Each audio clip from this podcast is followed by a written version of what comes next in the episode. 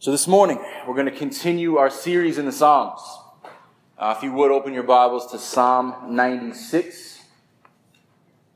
This, as uh, Charles Spurgeon called it, the great mission hymn, the proclamation of the church.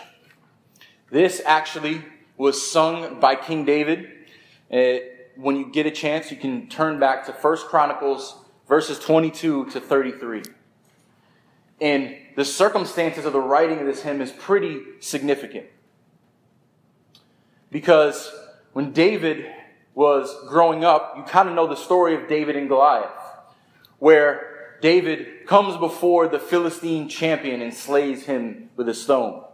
But the Philistines were this ravaging war, war lusting nation who would torment Israel over and over and over again.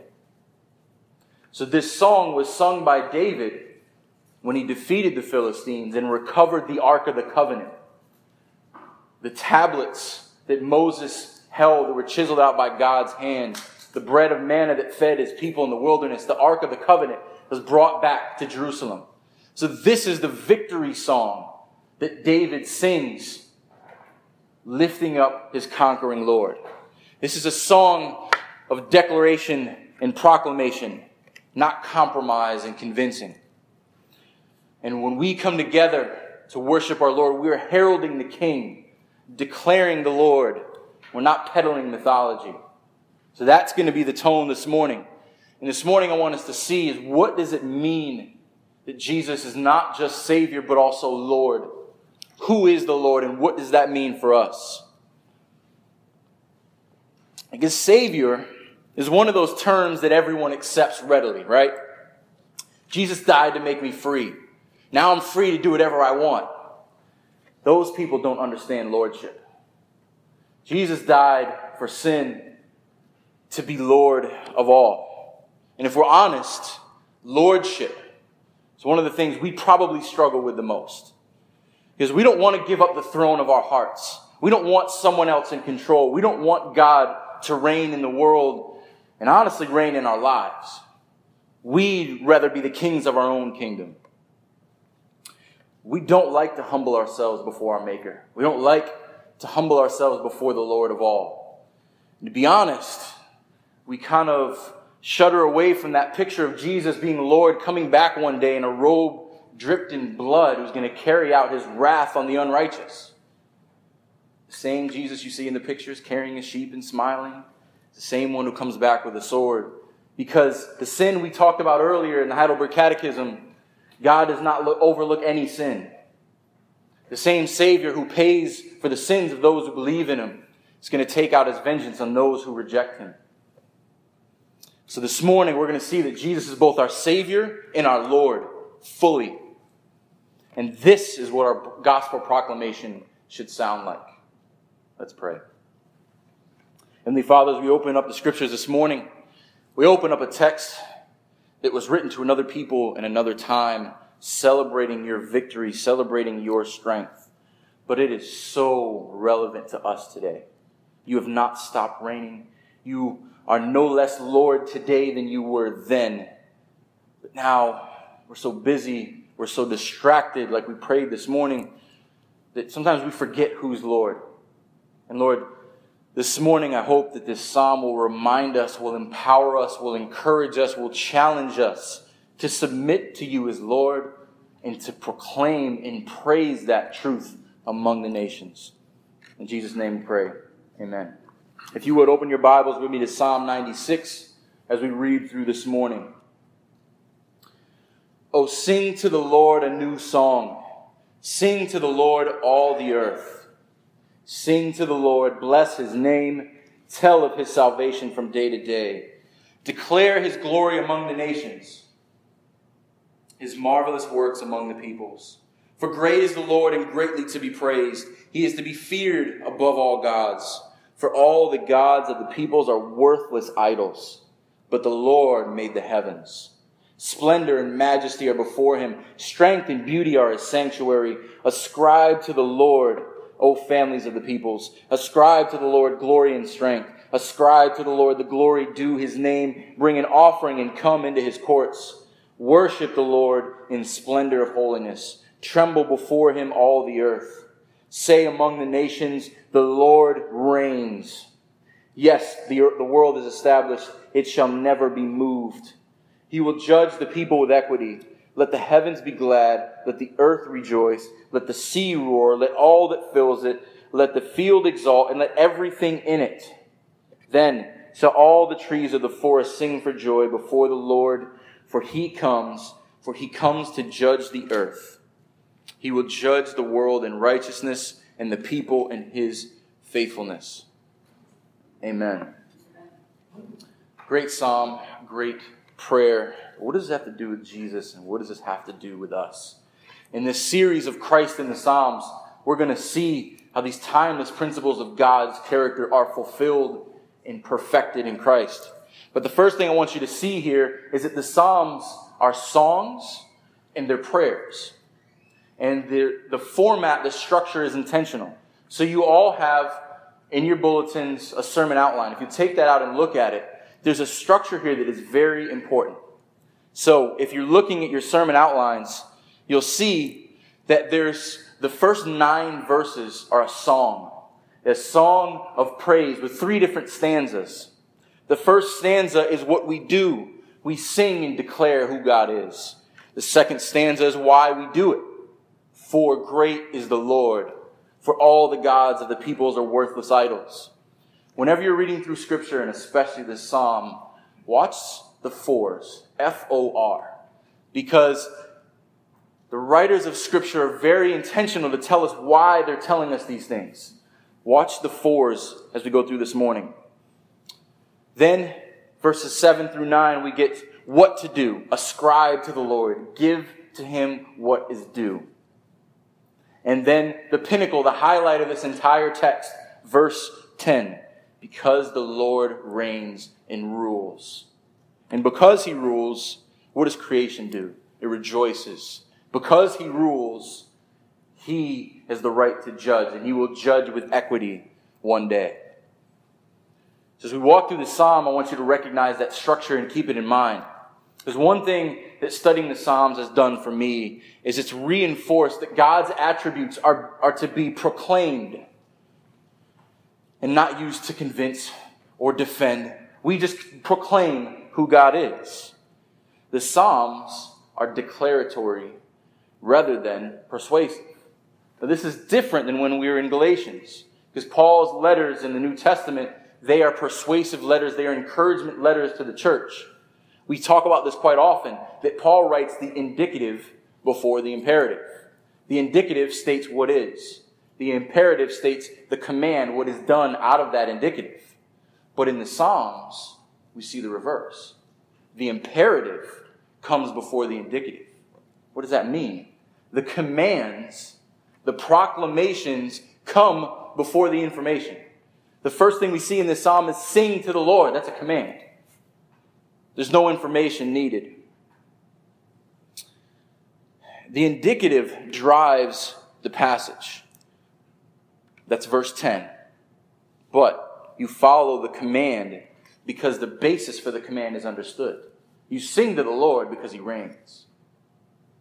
You declare his salvation because it's true. So, when you have an Italian grandmother who's no longer with me, um, there's always an Italian equivalent to anything, and she's great for sermon illustrations. So, there's, there's a parallel here. The Italian equivalent to this is mangia. Every Italian grandmother has this in common. It just simply means eat but there's this forcefulness to it. There's an urgency. Like, you are going to eat. I don't care how big the plate is. I don't care if you're full, you're going to eat. Mangia is the, the, the, drill sergeant command of every four foot lady with big biceps and a rolling pin in her hand. You listen to her. And no one in the history of Italian grandmothers has ever said, Why do we eat, Nani? What's this food for? It's delicious. You eat. It's understood. You don't have to explain it. And that's what the psalm writer wants us to see. You sing to the Lord. You declare who He is. It's so obvious. The trees bear witness. The rocks will sing out if we don't. Because worshiping the Lord is more natural than eating, more nat- natural than, than breathing. We attribute to Him the glory that is due because it's obvious. It goes without saying. The creator of the universe is not some wooden idol, it's not some false God, but He is the Lord over all things, the judge of the nations. Worship Him. Because if we don't sing to the Lord, if we don't praise His name, if we don't worship Him, we will worship something. We were created to worship. Our hearts were designed to be focused on something that we adore.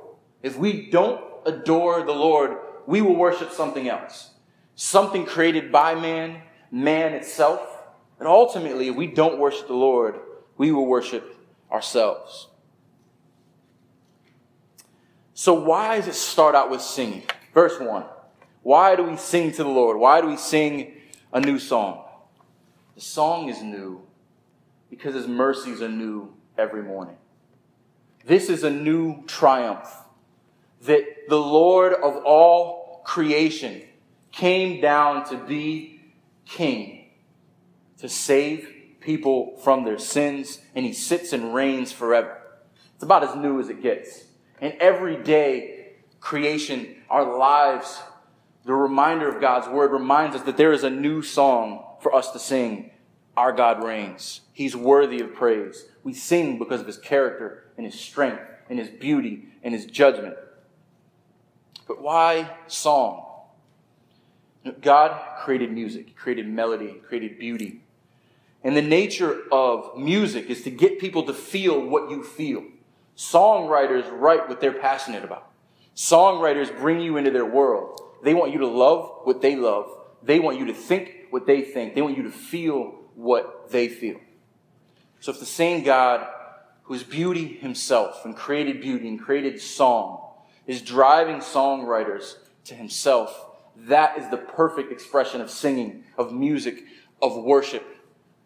It is so natural for our hearts to worship we don't realize when we're worshiping other things, when we put other things on the throne of our lives. You know, songwriters, they bring attention to what matters most. Most songwriters are obsessed with love and heartbreak. These days, we're obsessed with ourselves and sex and power and money and all these things that are self serving. But we, as the people of God, are to sing to God. Our hearts are to cry out to God, the one worthy of our admiration.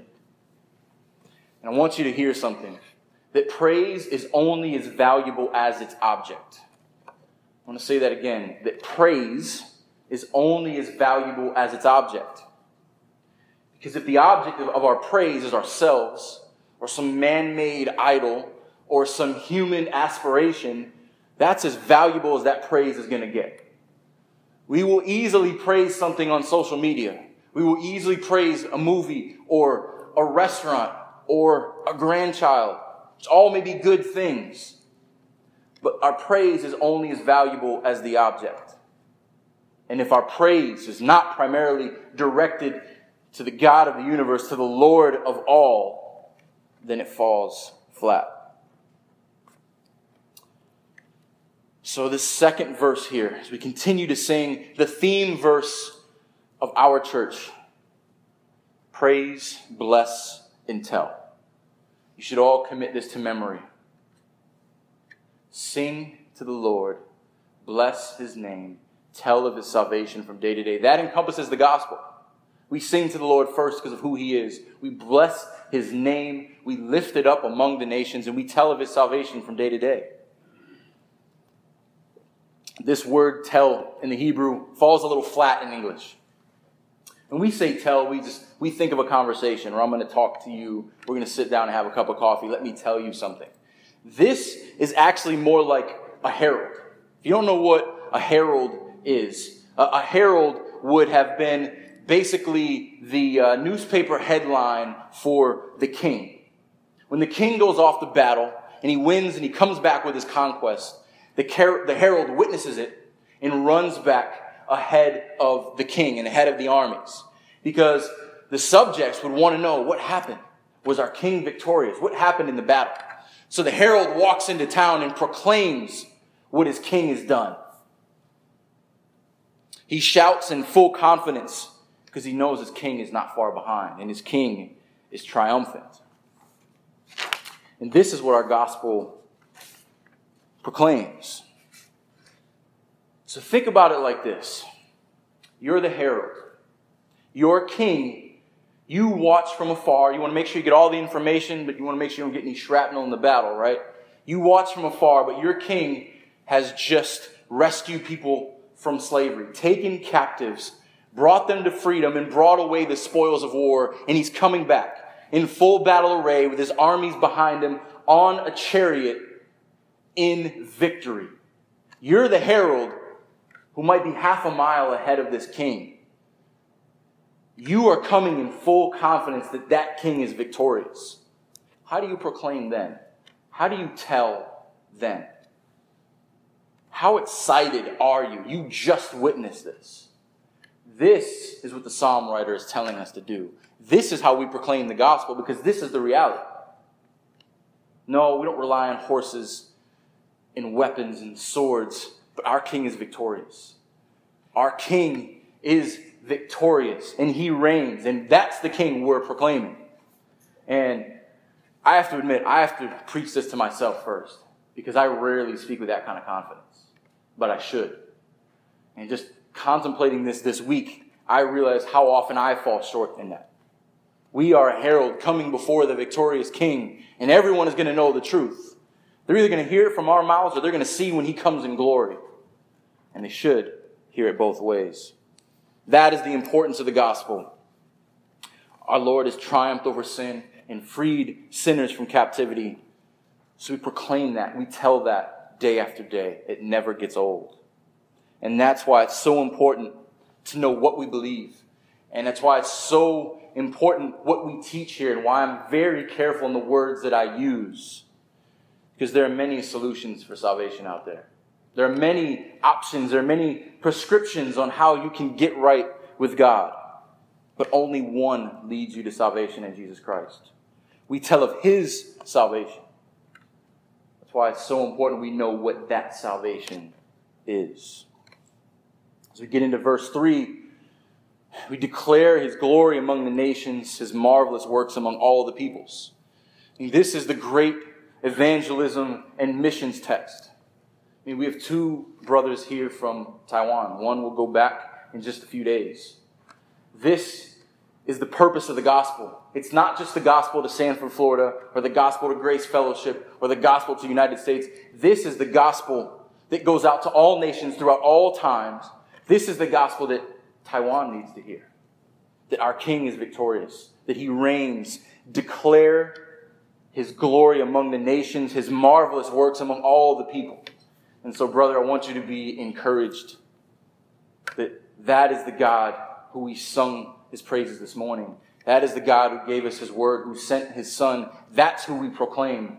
That is the cry of every missionary and evangelist around the globe throughout all time because his name is exalted.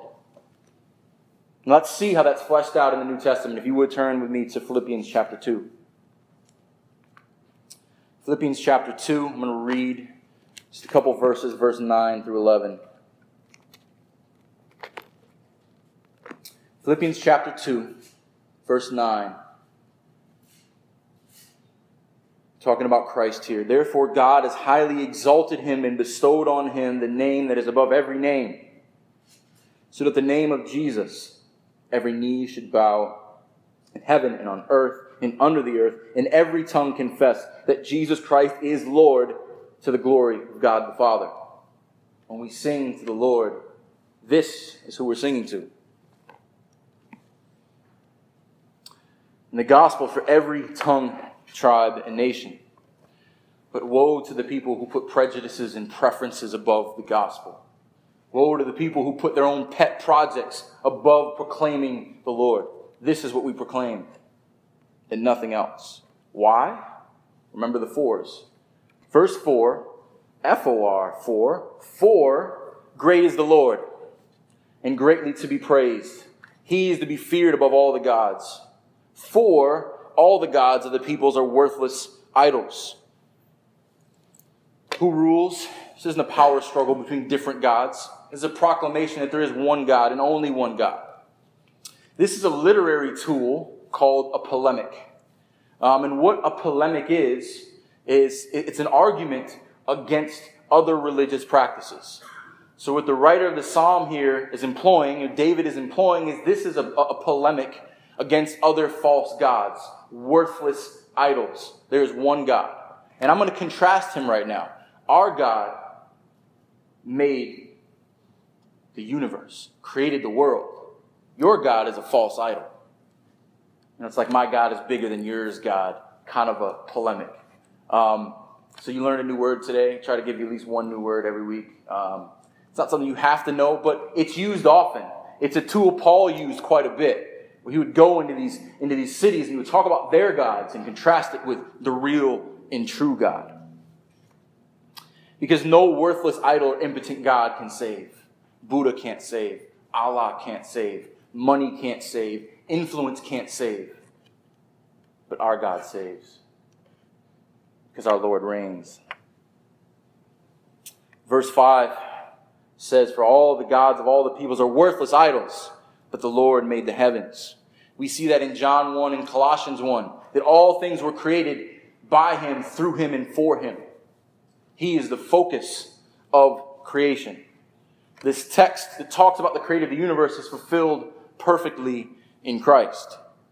As we go on in verse 6, splendor and majesty are before him, strength and beauty are in his sanctuary. Two interesting words strength and beauty. The two words that we associate most naturally with males and females. With men, it's strength. We think strength are muscles and, and influence. With women, it's beauty. We think beauty is face and figure. Sorry, it's an old saying, but it applies. Um, but how much stronger is the God who holds the world together? The God who created muscles, the God who holds influence and judgment and reign over all things.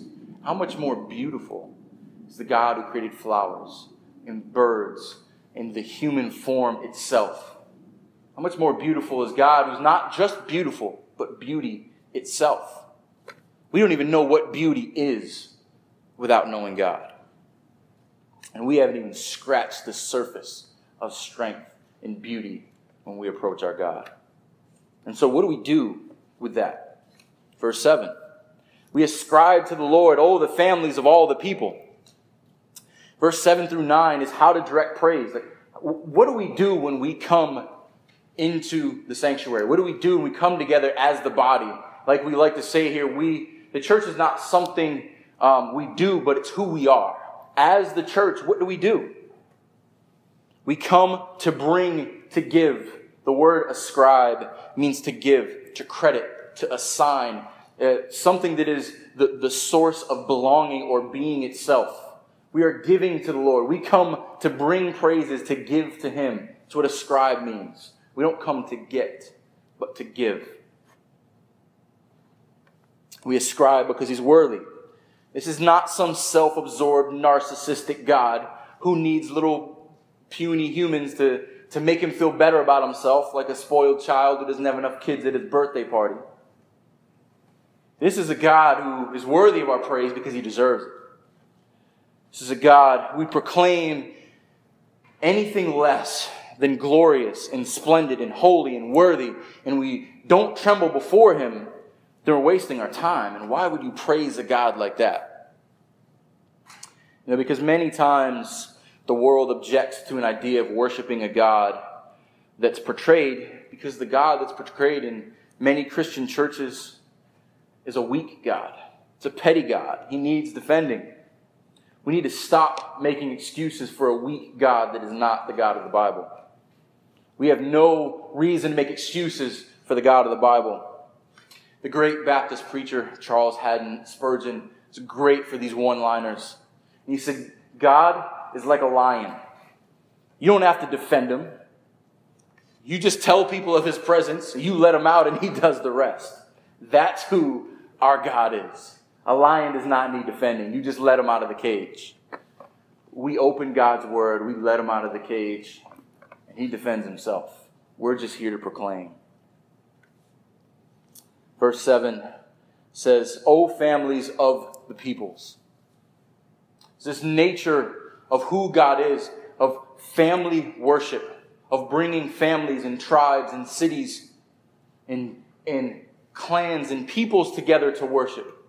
Is here as we go forward, I want to unveil, uh, unveil this, this vision for families that we have.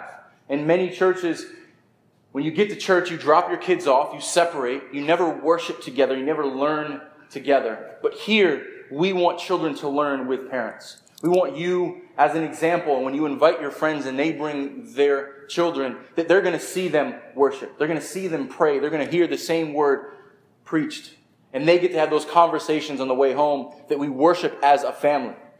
Because children do not need to be separated and, and coddled throughout their entire life. We need to challenge them and encourage them to see the same God that their parents see. And then we see this pattern of worship continue in verse 8. Ascribe to the Lord the glory due his name, bring an offering and come in to his courts. I mean, this is the pattern of worship and giving.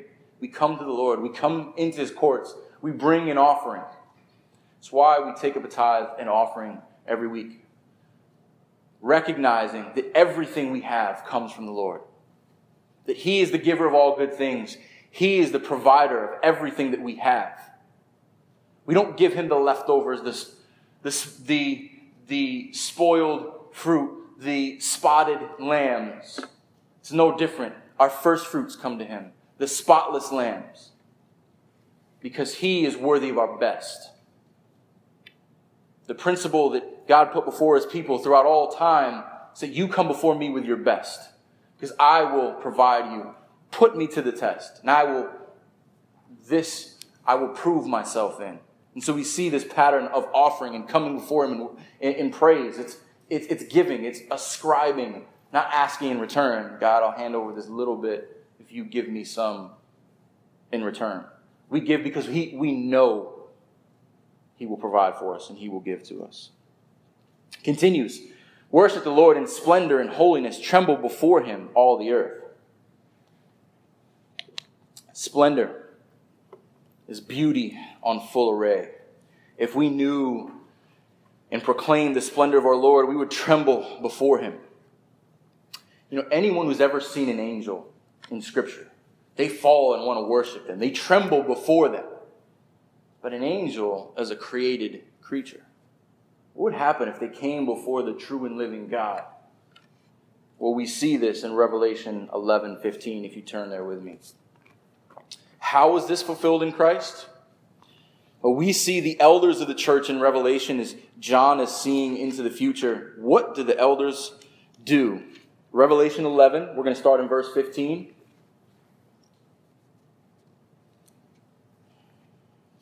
Verse 15. Then the seventh angel blew his trumpet. So the angels that people want to worship are blowing trumpets before the Lord. And what happens? And there were loud voices in heaven saying, The kingdom of the world has become the kingdom of our Lord and of his Christ. And he shall reign forever and ever. And the 24 elders who sit on their thrones before God fell on their faces and worshiped God, saying, We give thanks to you, Lord God Almighty, who was and is, for you have taken your great power and begun to reign. Um, I want to explain something this morning. We use these words praise and worship interchangeably. Praise is to exalt, to lift up what you're praising. Worship is to bow down and prostrate yourself. That is worship. These elders in Revelation, that's what they did. Praise. In Psalm 95, we lift up our hands. Oh, come, let us worship and bow down. Let us kneel before the Lord our God, our Maker. Praise, worship. We are to worship our God.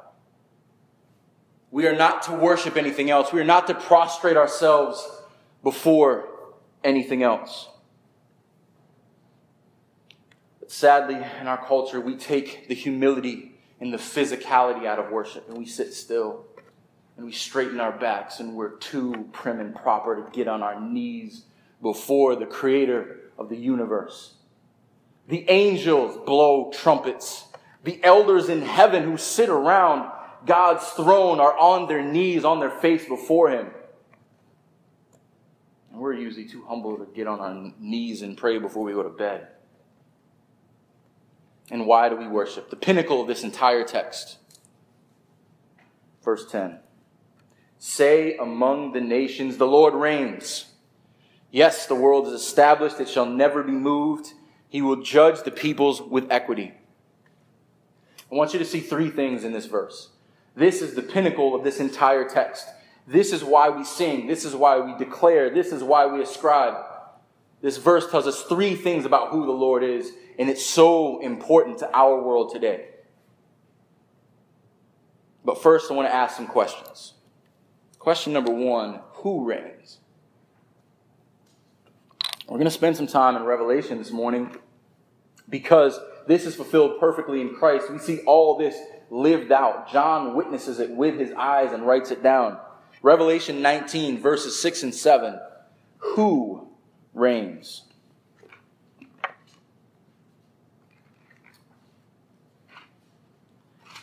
If you can't flip around fast enough with me, that's okay. I'll, I'll, read slowly, uh, but we're going to jump through a few verses here because I want you to see this fulfilled in Christ in the New Testament. Revelation 19, who reigns? Verses 6 and 7. Then I heard what seemed to be the voice of a great multitude, like the roar of many waters, like the sound of mighty pearls of heaven crying out, Hallelujah! For the Lord our God, the Almighty, reigns. Let us rejoice and exult and give him the glory, for the marriage of the Lamb has come, and his bride has made herself ready. The Lamb, the spotless Lamb, is the one reigning. It's the ones that all the nations will celebrate and rejoice before our Lord is our Savior. Next question Who holds all things together?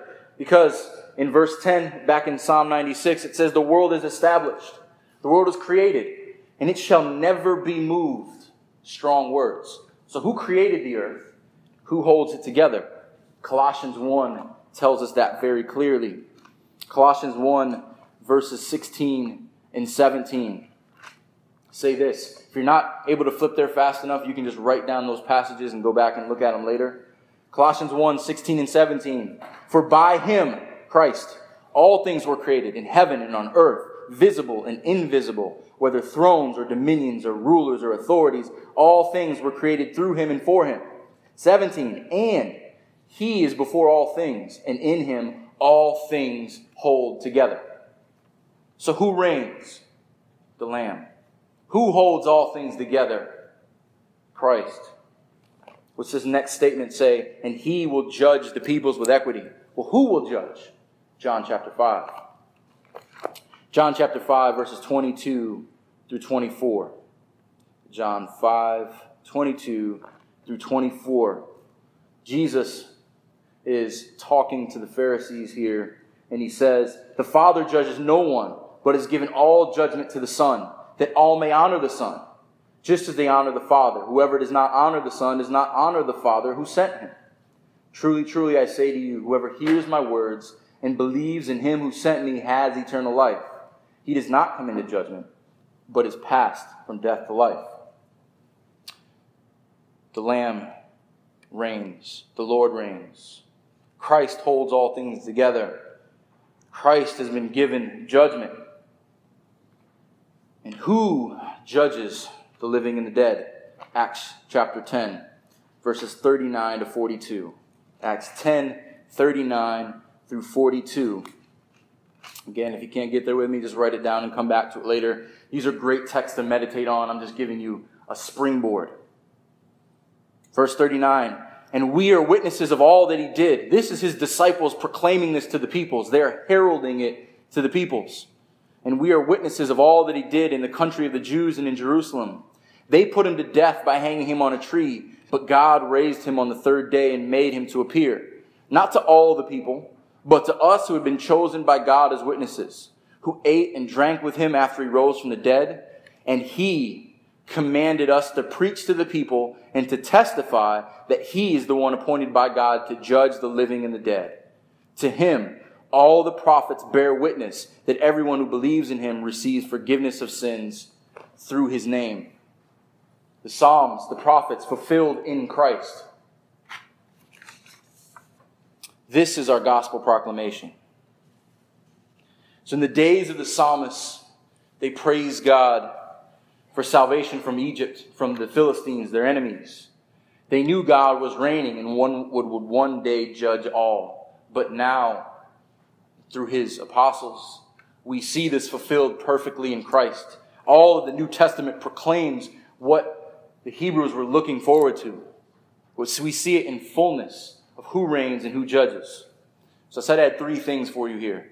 I know it felt like that was 20 minutes ago, and felt like it for me. Uh, but the three things I want you to see is one, God is in control. The world is secure. No need for doubt and anxiety. Why? Because the Lord reigns. And we live in a global society. The two things we hear people worry about all the time are who has power in the world for good, and what are we going to do about our planet? Well, I think verse 10 answers both of those for us. Who has power in the world for good? And what are we going to do about the earth? Because verse 10 tells us the Lord reigns, ruling, power. The world is established, it shall never be moved. The one who established it will sustain it. That's the second thing. Don't take concern for something that God has in his hands.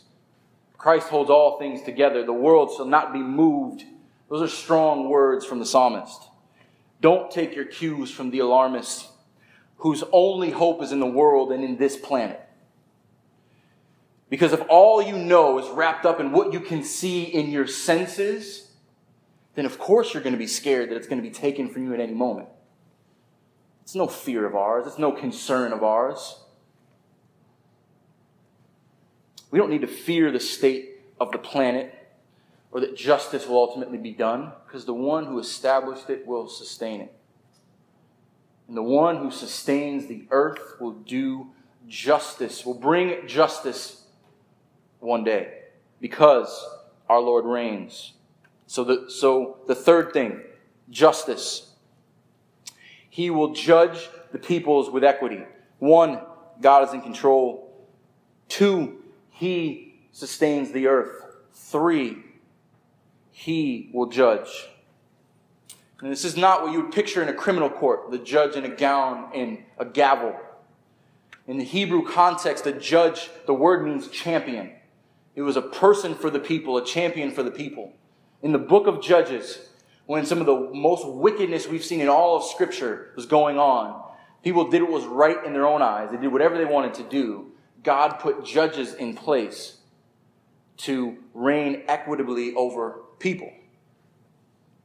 And um, equity, equitable, to judge with equity means to be just or impartial. They were there to solve disputes and keep order. And in the Hebrew culture, wrongly, they thought that they were the righteous ones. They were the judges. They could judge the non believers the Gentiles. But as Christians, we realize no, wait, we're the ones being prosecuted. We're the defendants. We're the guilty ones. But we know, thankfully, that He doesn't judge fairly. I didn't mistake those words. He does not judge fairly. Because if God was fair, we would die the moment we sin. Every sin is an offense to God. A fair judge would punish every sin right where it stood. Our God is just, but He's merciful. Thank God that He's a merciful judge. Every sin will be paid for, but not every sin will be paid for by the perpetrator. Sin will be punished either by a son or either by the one who offends God. So God as a judge cannot be bought. This, this, this justice here, they had the same problem that we have now. If you, if you were a rich person, you could slide a few coins under the judge's table and get the decision to go your way. The equity that God judges is true. It is right. He's not influenced. He will judge the arrogant and he will save the humble. That is our just judge, our merciful judge. And so that is our encouragement in this world today. Because when we see shootings and we see hatred and we see violence and we see bloodshed and the world worries, the world frets, what do we do? We know who holds the world. We know who reigns. We know who the judge is. Vengeance is mine, says the Lord. The wicked will prosper but for a moment. But one day, all things will be made right. All things will be made new. Our judge is just. He's impartial. Because a good judge offers justice and mercy. And that is our gospel. Our Lord reigns and he is merciful. He punishes sin, but yet he pardons sinners. And he pardons sinners by punishing his son, the spotless lamb. So, what do we do with verse 10? What's, what's the response here? Let all the heavens be glad. Let all the earth rejoice. Let the sea roar and all that fills it. Let the field exult and everything in it. Then all the trees of the forest will sing for joy. The world rejoices in who rules over it. The trees will shout out. Now, not too long ago, we went uh, to North Carolina. If you've ever been in the Smoky Mountains, gone along the Blue Ridge Parkway, and you look out, and what looks like hundreds of hills and millions of trees, green in every direction, and you can't see the glory of God in that, you're blind. But if you see the glory of God in that, they are singing. They are pointing you to a beautiful creator. And one day when he comes again, they will sing. They will cry out for the spotless lamb who came to save the world and to make all things new. So the conclusion here is for he will come, verse 13, to judge the earth. He will judge the world in righteousness and the peoples in his faithfulness. He reigns and he's coming to judge. Um, Acts 17, verses 30 and 31. I was going to read it, um, but you can go there later if you'd like. But this is Jesus' disciples again proclaiming that the one who comes to judge, he judges in righteousness. Repent, turn to him, and be tied to his righteousness. Now, notice the wording here is so particular. Look at the end of verse 13. He will judge the world in righteousness and the peoples in his faithfulness. For those who put their faith in Christ, we're judged by him, not us. Thank the Lord we are judged for his faithfulness and not ours. As Jesus Christ is judge and ruler over all, but our hope is righteous judgment, is perfect judgment in Him. We're not left to the, to the whims of fickle rulers and corrupt politicians and crazy gunmen. We're in the hands of the Almighty God, the perfect judge. So, how do we conclude this morning? This section of the Psalms, the beginning of book four, talks about the reign of the Lord, and you can continue to read uh, through chapters 97 and, and, and 98 in Psalms. Just a great section. Should encourage you of who God is and how he reigns. But Christ is coming. He's coming to judge. And who, what are we told to do? Like the virgins waiting outside of the wedding party as Jesus tells this, this, this parable that the bridegroom is coming home soon. Keep plenty of oil in your lamps. Wait for the Lord. Watch like watchmen wait. Meaning, be on a lookout, be alert. Don't sleep and think that tomorrow is going to be just like today. One day he's coming. He's coming to judge the living and the dead. Repentance is today. Repentance is now. Repentance in belief is the cry of every believer telling of salvation over and over and over again. We talked about so many times the already and not yet principle of the Christian life. John saw the things that were already, they happened before his eyes in Revelation, but they are not yet come to fruition. David, writing this psalm, saw the Lord reigning, saw the Lord coming to judge prophetically, even though it hasn't come yet. This is a surety. There is no doubt in the Christian life who rules and reigns. So, what does that mean for us? Our Savior is also Lord of all. So, because our Lord reigns, we can sing. Because our Lord reigns, we can worship. Because our Lord reigns, we give our best to Him. Because our Lord reigns, we declare His salvation. Because our Lord reigns, we tell the nations. Because our Lord reigns, we don't have to fear judgment because our Lord reigns, we don't have to fear the state of the earth. Because our Lord reigns, we will reign with him one day. Let's pray.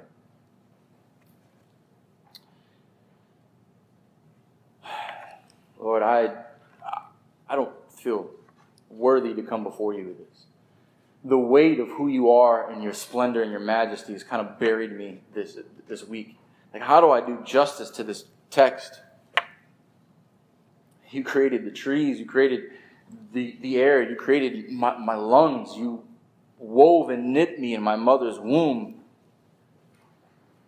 How do I even come before you? How do I even speak your name? But yet you knew me before the foundation of the earth. You sent your son for me.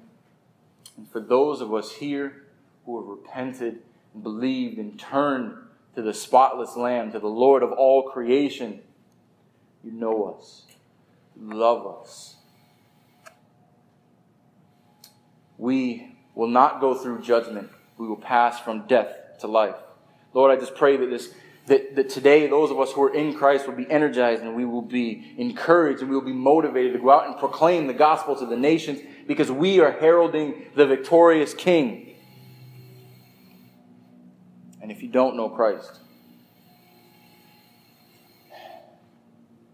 if you are not judged according to his faithfulness. You will be judged according to your disobedience. And that today would be a call for running to the Lord of creation, to surrendering the throne of your life, to recognizing him as Savior, that his salvation would be applied to your life.